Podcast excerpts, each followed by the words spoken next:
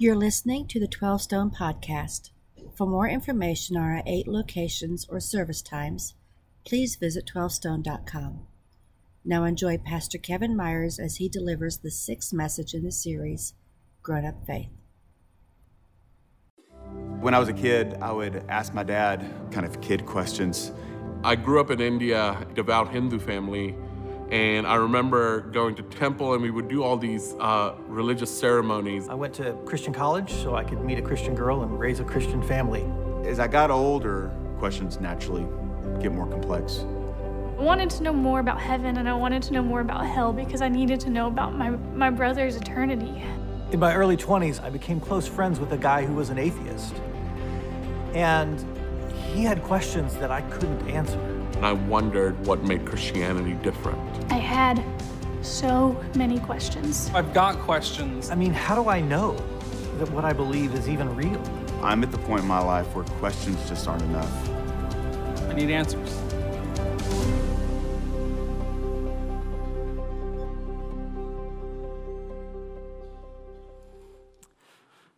So we all have questions. Questions, even like of the uh, old band Kansas Is it true all we are is dust in the wind? All that lasts forever is the earth and sky. Is that true? Does the earth and sky last forever? There's no end to the earth and sky. And we're just dust. I mean, we come, we go, there's no soul. When this physical body dies, is that it?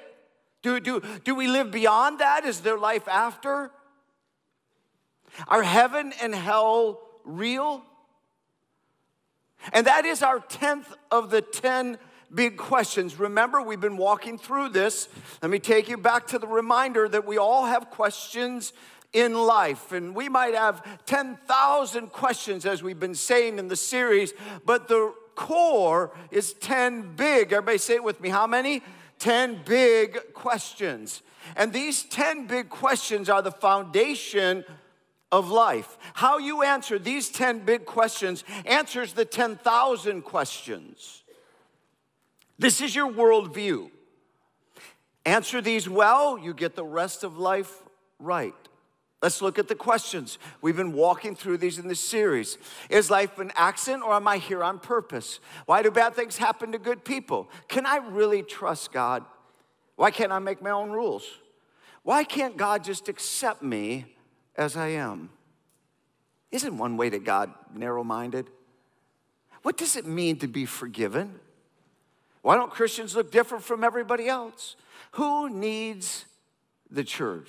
And finally, are heaven and hell real?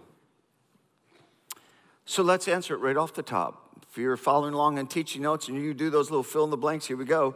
According to Jesus, the answer is yes. Are heaven and hell real? According to Jesus, his answer is what, everybody? Yes. And this is no small conversation today. So let's weigh in because it is weighty. Jesus said, There is a heaven, there is a hell. Literal eternal dwelling. Well, there's a heaven. And your physical body uh, will pass away on this earth, but the essence of you, your soul, lives forever. And if you are restored to God uh, through the work of Jesus Christ and you believe on Him, receive Him, then He covers your sin debt and you spend eternity in heaven because of Him.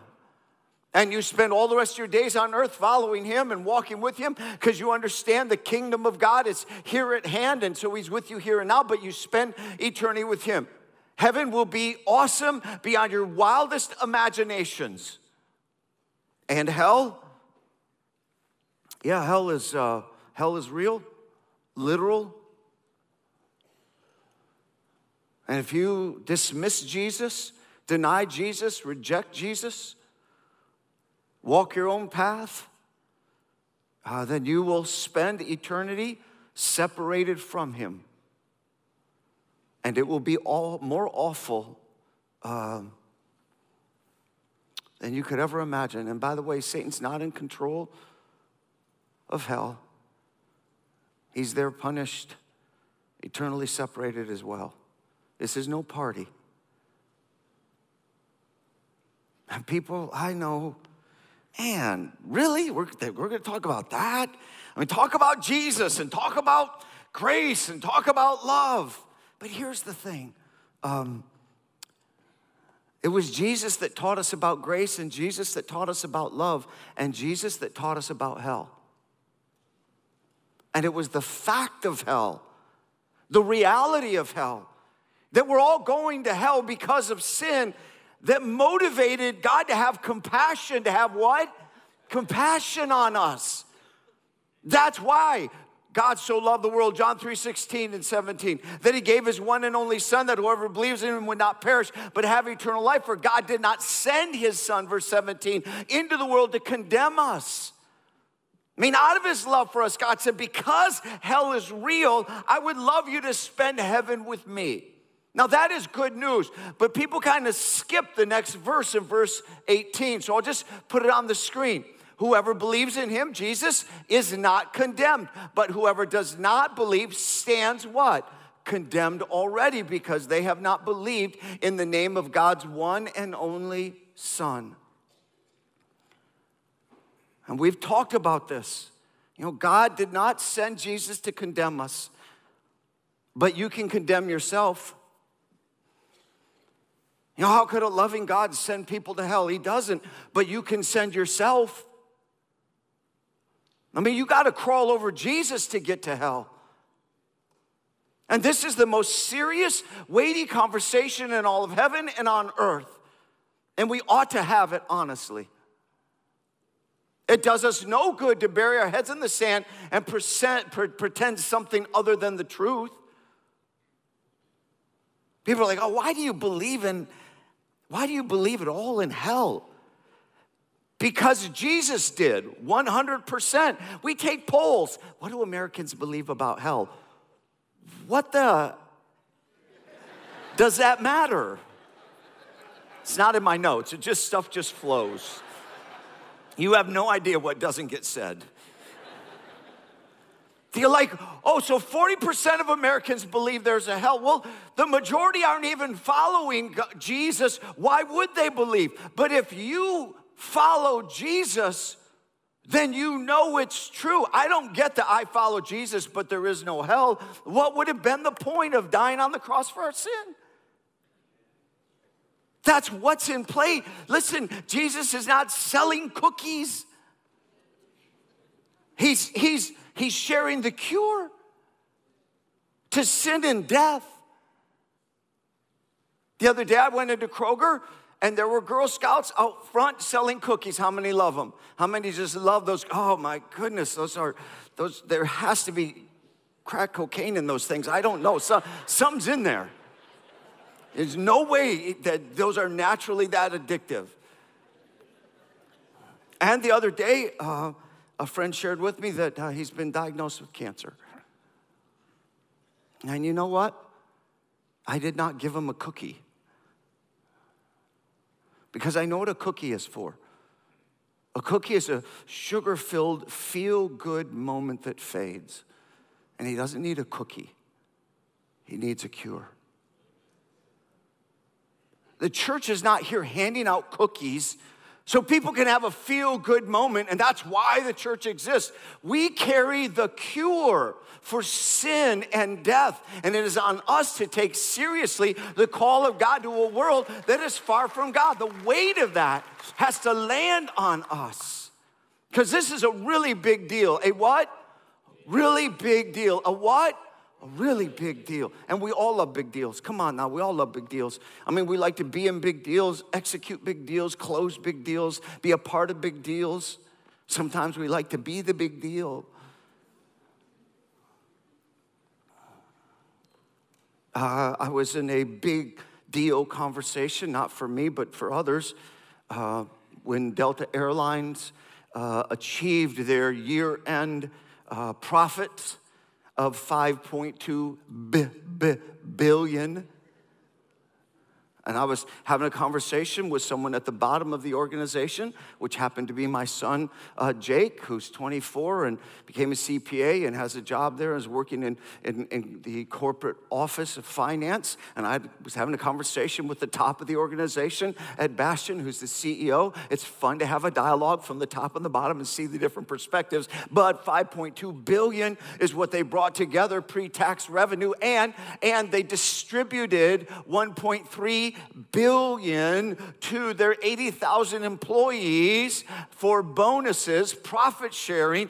Everybody got 14% of their income as a bonus because it was such a big year. Now that's a big deal. And Jake is like, wow. I mean he got his biggest check. I'm like dude that 24 that, that was close to my salary uh, back at 24 man that's stunning. And everybody's excited and jazzed and they should be. We all love to be a part of big deals don't we and the disciples, you can see them hanging around Jesus and saying, Look, we gave up a lot to be with you. I mean, Matthew, I'm a tax collector. I got a great business. I'm doing well.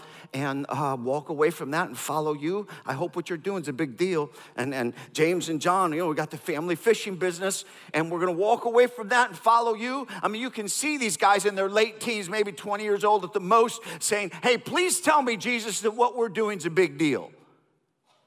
Please tell me that what we're investing in, please tell me what we're setting aside on earth makes sense because what you're doing has to be better be a big deal. And then Jesus pulls him aside and has this conversation. Look on the screen. What good will it be for someone to gain the whole world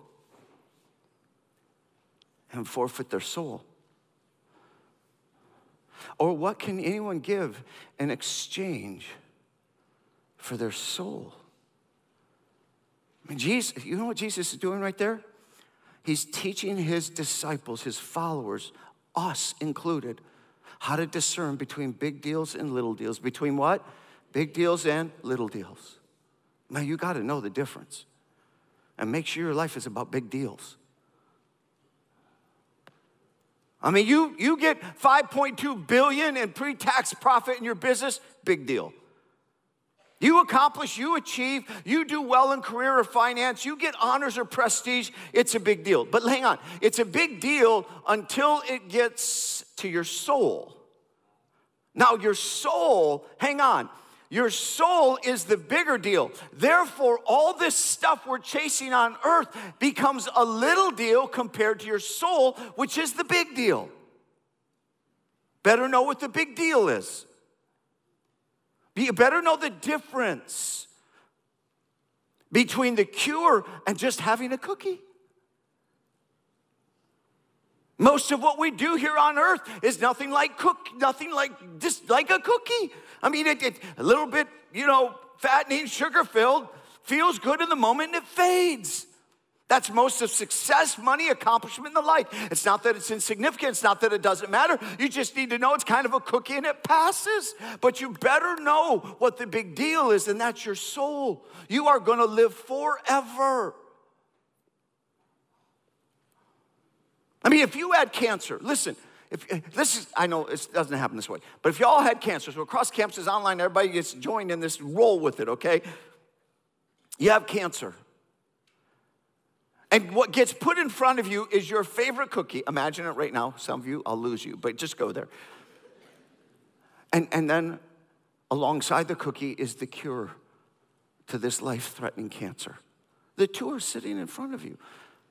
Hey, can you not discern the difference between the big deal and the little deal of what's sitting right in front of you? Well, let's play it out.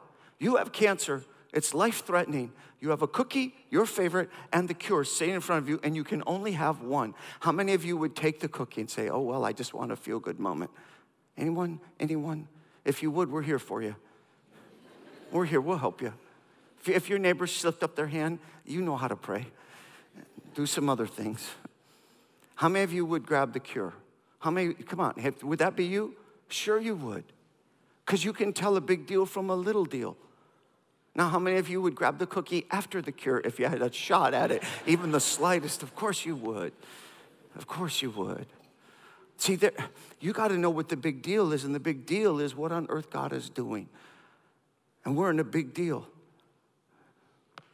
That's why God's telling us the whole story, the big picture.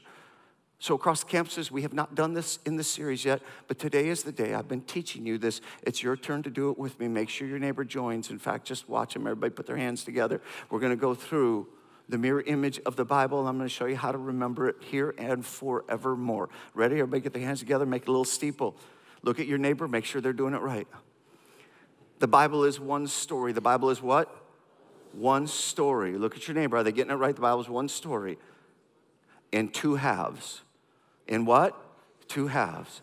Old Testament, New Testament. What are they? Old Testament, New Testament. There are how many major events in the Old Testament? Five. And how many in the New Testament? Five. And they are a what? Mirror image. A what? Mirror image. If your neighbor hasn't got it yet, just lean over. It's a mirror image. Just, okay. And it all turns on the person of who? Jesus Christ. So it all turns on Jesus. You can remember the Bible with your hands.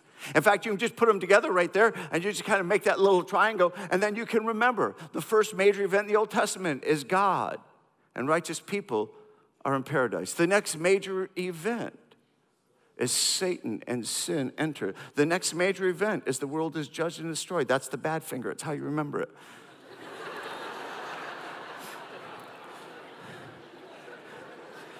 I, I kept them this way, so I didn't do anything else. Don't add to this. And then there's the one world government. And then, thumbs up, God makes a covenant with Abraham and becomes the old covenant. And then Jesus comes, which is the, the turning point, and he fulfills the old covenant and he writes a new one, double thumbs up. Okay? And then we have the mirror image, the one world government. The world is judged and destroyed, a very memorable finger. and Satan and sin exit, and God and redeemed people in paradise. Hey, it's just right there in your hands. You can know what on earth God is doing. So let's walk through the last four major events. If you're a note taker, I didn't put great detail, I just gave you space. If you want to jot it down, what you mostly need is the book. I trust you're working through the book. If you're not, jump in, get a hold of it.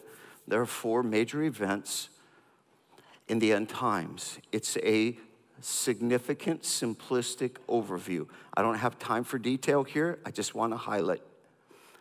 Next major event after the new covenant that we're in, the era of the church, is a one world government. Now, the one world government means that everything will eventually come together under one global government. Revelation talks about it. In fact, I'll put this on the screen. I just want you to see this section as a quick summary of it. Again, more detailed in the book. The dragon, Satan, gave the beast, the Antichrist, his power and his throne and great authority. The whole world was filled with wonder and followed the beast. It was given authority over every tribe, people, language, and nation. All inhabitants of the earth will worship the beast, all whose names have not been written in the Lamb's book of life, the Lamb Jesus who was slain from the creation of the world. You, you see, a time is coming when, in a mirror image to the previous time when there was a one world government, when everyone was united, now there will be a uniting. And listen, the world will think that we have achieved peace. This will feel very religious. It'll be economic unity, language unity, global. And the world will say, see, we can coexist. All religions are the same. And they're not, because there's only one God. Actually, this is starting the last war with God. And the next major event is the world will be judged and destroyed. Previously by flood, this time by fire. If you want to take your Bibles and turn with me to page 1227 in 2 Peter chapter 3. Sometimes we just need to sit and soak in scripture. I don't need to teach it as much as we need to hear it. Page 1227, 2 Peter chapter 3 starting at verse 3 if you're on a mobile device 2 peter chapter 3 beginning with verse 3 I, I, want you to hear this. I really don't want to teach it as much as you just need to hear it. Sometimes just sit in scripture and let it tell its story. Above all verse 3 you must understand that in the last days scoffers will come scoffing and following their own evil desires. They will say where is this coming? He jesus promised Ever since our ancestors died, everything goes on as it has since the beginning of creation. But they deliberately forget that long ago, by God's word, the heavens came into being and the earth was formed out of water and by water. By these waters also, the world of that day, of that time, was deluged and destroyed. That's the flood. By the same word, listen, the same God who did that, by the same word, the present heavens and earth are reserved for what? Fire being kept for the day of judgment and destruction of the ungodly. That's what's coming. So do not forget this one thing, dear friends. With the Lord, a day is like a thousand years, and a thousand years are like a day. The Lord is not slow in keeping his promise, as some understand slowness, and said he is patient with you. Now, why hasn't God come back? Because he's being patient with you, not wanting anyone to perish, so that we, we can bring people to heaven. He wants everyone to come to repentance. But Verse 10 The day of the Lord will come like a thief. The heavens will disappear with the roar, the elements will be destroyed by fire, and the earth and everything done in it will be laid bare. Do you know how long it's been since Jesus rose from the dead? Two days. If a thousand years is like a day in heaven for them, for God it's been like a couple of days. We're like, oh, it's been forever. He's like, forever. It's just a couple of days. And then Satan and sin will exit. In Revelation 20, it gives this description, and it is horrific. In that final battle, when God demonstrates that He alone is God and defeats Satan, the evil one, who at the beginning thought he ruled in the Garden of Eden when mankind sinned, and now discovers that he is ruined. Then it says, and God casts Satan and his fallen angels and the Antichrist and the false prophets on and on it goes, into the lake of fire. Listen, you can go read it later. I got it detailed in the book. And then it says, and everyone who has ever lived, great and small, will stand before the great white throne and they will face judgment for what they have done. And everyone whose name was not written in the book of life will be cast into the lake of fire. This is why this is a serious conversation. Because Jesus said hell is real. And then he tells us what's going to happen at the end. There's no big surprise here. God isn't holding back information. He told us ahead of time and he made it possible for us to know him. This is so sobering. I had one of the more haunting conversations between 28 and 30 years of age. I had a friend, and he was a, um, a racquetball friend. We played every week together, and he was spiritually unresolved. Didn't believe in God, Jesus, wasn't a follower. And over the months, uh, we would get into faith conversations and he would ask questions, kind of like the grown up faith book that we're in, and, and answering those 10 questions was a whole lot of our dialogue. And, and I remember when he, he settled, he kind of stepped over the line. He said, You know what? I, I believe it. This, I believe Jesus is true. I believe what he said is true. I believe he's the, the Messiah. I believe he's from God. I believe there's heaven and hell. I'm going to follow Jesus. It was really a glorious a season of time. And, and, and yet, while he was making that, that decision and beginning to walk with God and, and, and engage engaging the church and trying to witness to his wife, over the next several months, uh, he met with such resistance. And, and, he, and he allowed it to sit with such a discouragement over his soul that his wife didn't respond at the speed that he did. I, was, I, I, I, have never, I've never, I've, I've never forgotten uh, that moment he sat down with me and he said, Now listen, uh, I got to tell you something. Uh, right now, I'm going to heaven. And my wife is going to hell, and I know it. And I can't keep living with that. So, um, I'm not going to follow Jesus anymore. I'd rather go to hell with my wife uh, than go to heaven without her. So, uh, I'm done. And I'll just go to hell. And he walked away, and that uh, he ended our friendship. And man, I, I just don't think I've ever gotten over that. I've never had somebody just say, Yeah, I know, it's true. And I'll just, I'll go to hell. You know, God confirms you can, you can choose hell over heaven. Uh, you can choose uh, Satan over God. You can choose sin over holy. You can choose lies over truth. You can choose this.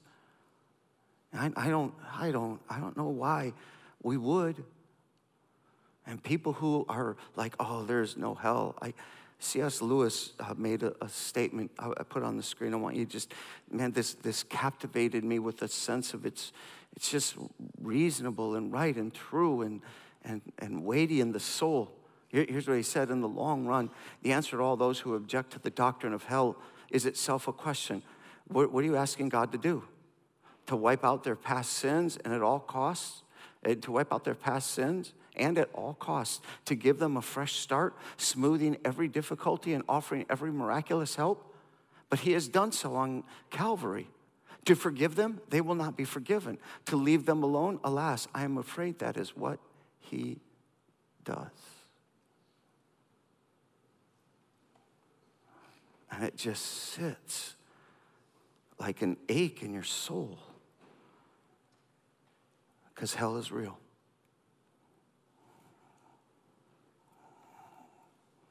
And heaven is real. And I wrote it this way in the book Best Day, Worst Day. At the end of times, there will be a best day and worst day. Worst day for all who dismissed the truth that was in front of them the whole time. Best day for all who said yes to Jesus. Heaven is real. And so it ends with God and redeemed people in paradise. Turn over to Revelation 21. I mean, this, is, this just blows your mind with good. Page 1252, you can find it, Revelation chapter 21, mobile device, Revelation 21. We'll just read a few segments of it again. I don't need to preach or teach from this. We just need to listen to what he told us. Page 1252, Worship Center Bible, Revelation 21 1. Then I saw a new heaven and new earth for the first heaven and the first earth had passed away, and there was no longer any sea. Drop down verse 3. And I heard a loud voice from the throne saying, Look, God's dwelling place is now among the people, and he will dwell with them. This is awesome. This is like right back to the Garden of Eden. God's restored us to him. He's now with us. They will be his people, and God himself will be with them and be their God. Verse 4 He will wipe away every tear from their eyes. There will be no more death, or mourning, or crying, or pain, for the old order of things has passed away man, if you can't get fired up about what's coming ahead, you had not been listening to what God intends for us. We'd be saying, yeah, that's good stuff. Verse 5 He who was seated on the throne said, I'm making everything new. Then he said, Write this down, for these words are trustworthy and true. He said to me, It is done. It is what? Done. An end's coming. In fact, he said, I'm the Alpha and the Omega, the beginning and the end. To the thirsty, I will give water without cost from the spring of the water of life. Those who are victorious will inherit all this, and I will be their God, and they will be my children. But the cowardly, the unbelieving, the vile, the murderers, the sexually immoral, those who practice magic arts, the idolaters, the liars, they will be consigned to the fiery lake of burning sulfur. This is the second death.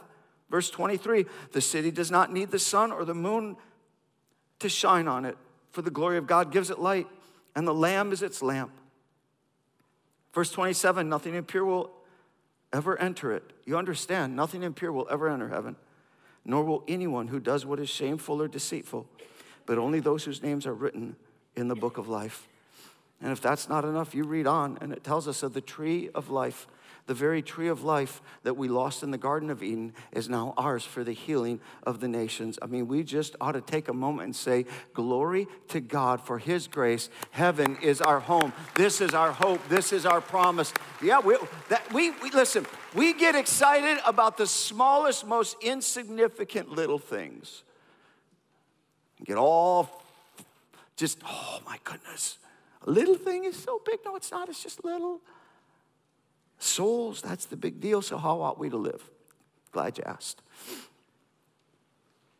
Because when we've been walking through the story, from the beginning to the end, Old Testament, New Testament, it all turns on Jesus Christ. And now we have these mirror images, and we see in the five major events, and now we have a new covenant. And then there's going to be the one world government. And then the world's going to be judged and destroyed. Hmm. And then Satan and sin exit. And now God and redeemed people are in paradise. What next? Well, you got to know where you are. If you're on the mall map, walking through the mall, and you got to figure out, well, I know where I want to go, I just don't know where I am. You is here.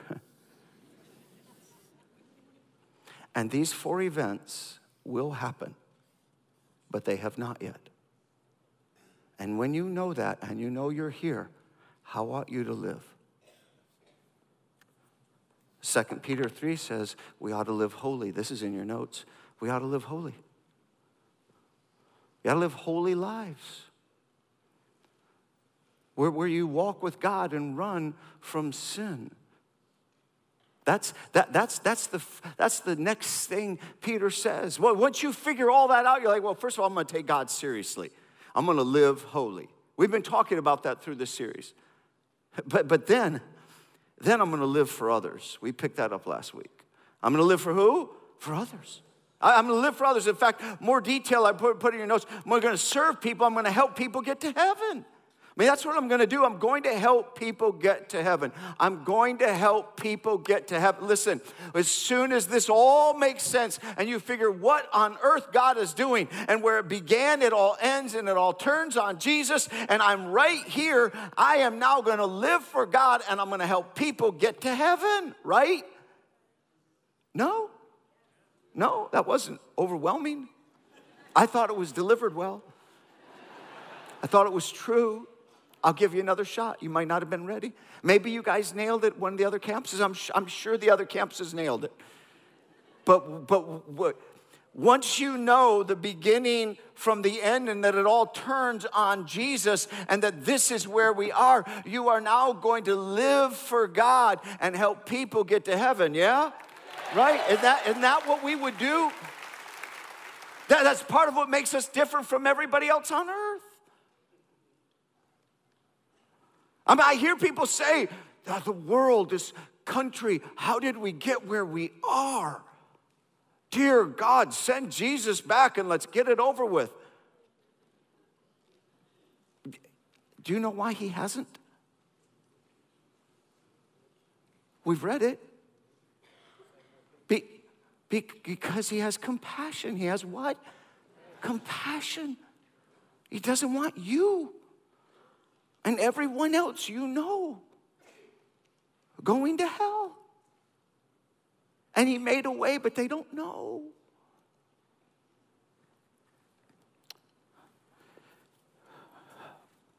In the midst of Delta's $5.2 billion closing previous year and everybody getting their bonuses, makes you want to work for Delta at least for a week. my son called me up and asked if he could come out to the house from his Atlanta residence. He came out, we sat down. He said, Dad, I'm, I'm making money. I'm winning in business at a new level, of course. I'm not, you know, I'm, this is brand new to me and it's really quite awesome. It feels like a big deal. He said, So, for weeks now, he said, I'm sitting in the middle of this, and God is crushing me in my spirit. And he's saying to me, Look what a big deal 5.2 billion is, and all the bonuses. And yet, most everybody around you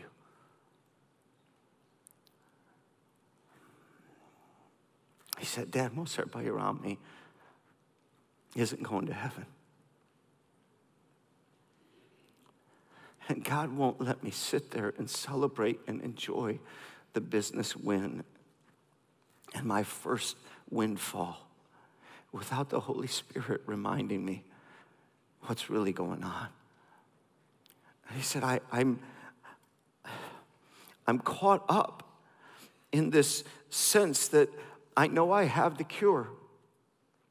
But I'm getting caught up in cookies, and God is saying to me at the beginning of my career with some measure of success do not make this the big deal. Don't make cookies the big deal, man. You have the cure. And he said, Dad, I, I have watched you lead people to Jesus your whole life. And I've never led anyone to Jesus and I don't know how to do it. And God won't let me make my life about winning business and making money. That's the biggest deal of my life. God is, I'm seeing people differently. And, and they're in broken marriages and families, and they have no meaning and purpose. They don't know God created them and loves them. And they're embracing this big win as if it's going to change their life and it's just going to fade. And God's helping me see all this. And I don't think I can let my life be about business. I got to be in it. It matters to God. It's a big deal in this world, and God's a part of it, but God's going to make sure that the cookies go below delivering the cure. Dad, can you help me? I got to learn how to lead people to Jesus.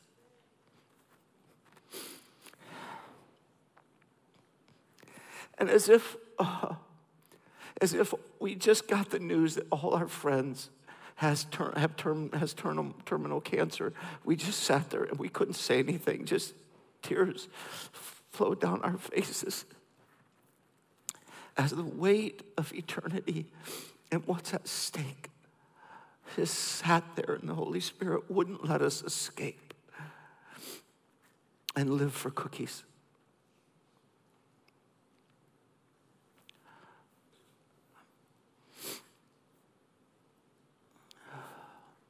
I think, I think something of the compassion of God was landing on my son. Because you and I both know that you can know that and then drift right back into making the big deal all about the stuff of this world.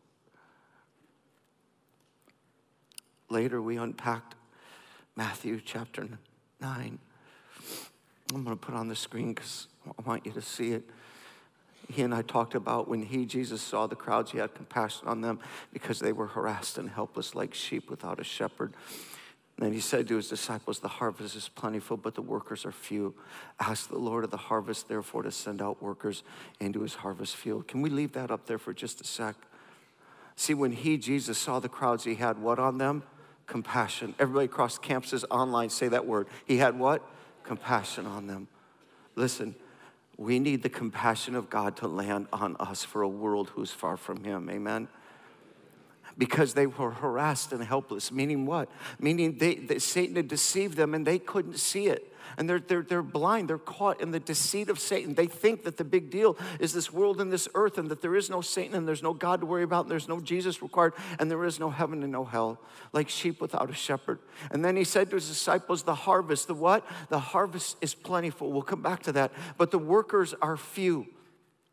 In other words, there's a harvest there, there's, a, there's a requirement to cultivate the soil of people's soul and dig it up because, because it gets un, it, it kind of needs to be softened so that the word of God can get in their heart and so that their lives can, can, can come into harvest, that is, come into the kingdom. So pray that the Lord of the harvest, by the way, Jesus is the Lord of the harvest, so no worries on this. It's not all on you. God does this work. The Holy Spirit restores people and brings them in the kingdom, but He's got to send forth workers, so you pray that He will. And by the way, you're the answer to the prayer, right? Like when you say, God send workers, and he says, Good, now you understand, so I'm sending you. What he was doing is saying, Jake, I'm gonna send you. What he did in the next chapter, chapter 10, was send the disciples. In fact, I drew this out for Jake. I'll put it on, uh, uh, on the screen right here. I want you to see kind of this layout. Like I, I said, Jake, here, here's a roadmap for you cultivate, sow, harvest. If you want a roadmap for how you, how you witness to people, there's three phases the cultivate, the sow, and the harvest phase. The cultivate phase is you matter to me. I mean, you got to begin by being a good neighbor. And you matter to me leads to you matter to God. And that's where you sow the seed, the truth of God. And then there's a point in time where they got to settle is God going to matter to them? In other words, you help them see does God matter to you? Because God ultimately has to matter to you. See, when you're in that you matter to me, you're just being a good neighbor, you're loving on people, and you're, you're selflessly living for others. It feels like that's almost the cookies, like, like you're giving out cookies, but you know why you're doing that? Because you're gonna demonstrate they matter to God, but first they gotta matter to you. And by the way, you can't talk to people about God and that, that they matter to God if they don't matter to you. You can't treat people bad and then try witness. That doesn't work.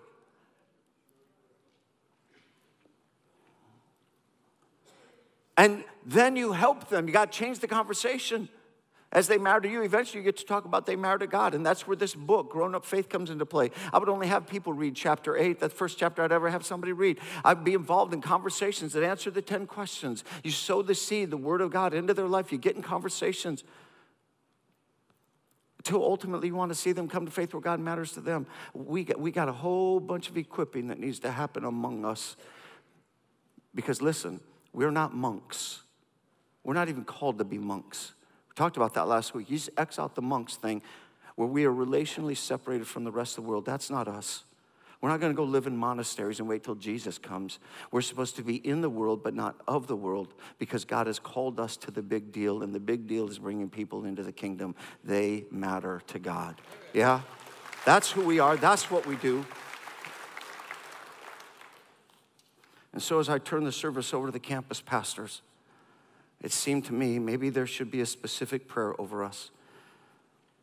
I want to put the prayer on the screen and maybe you would receive it. Lord Jesus, would you take the compassion you carry for spiritually lost people and place it on me? Send me, train me, use me to help people get to heaven.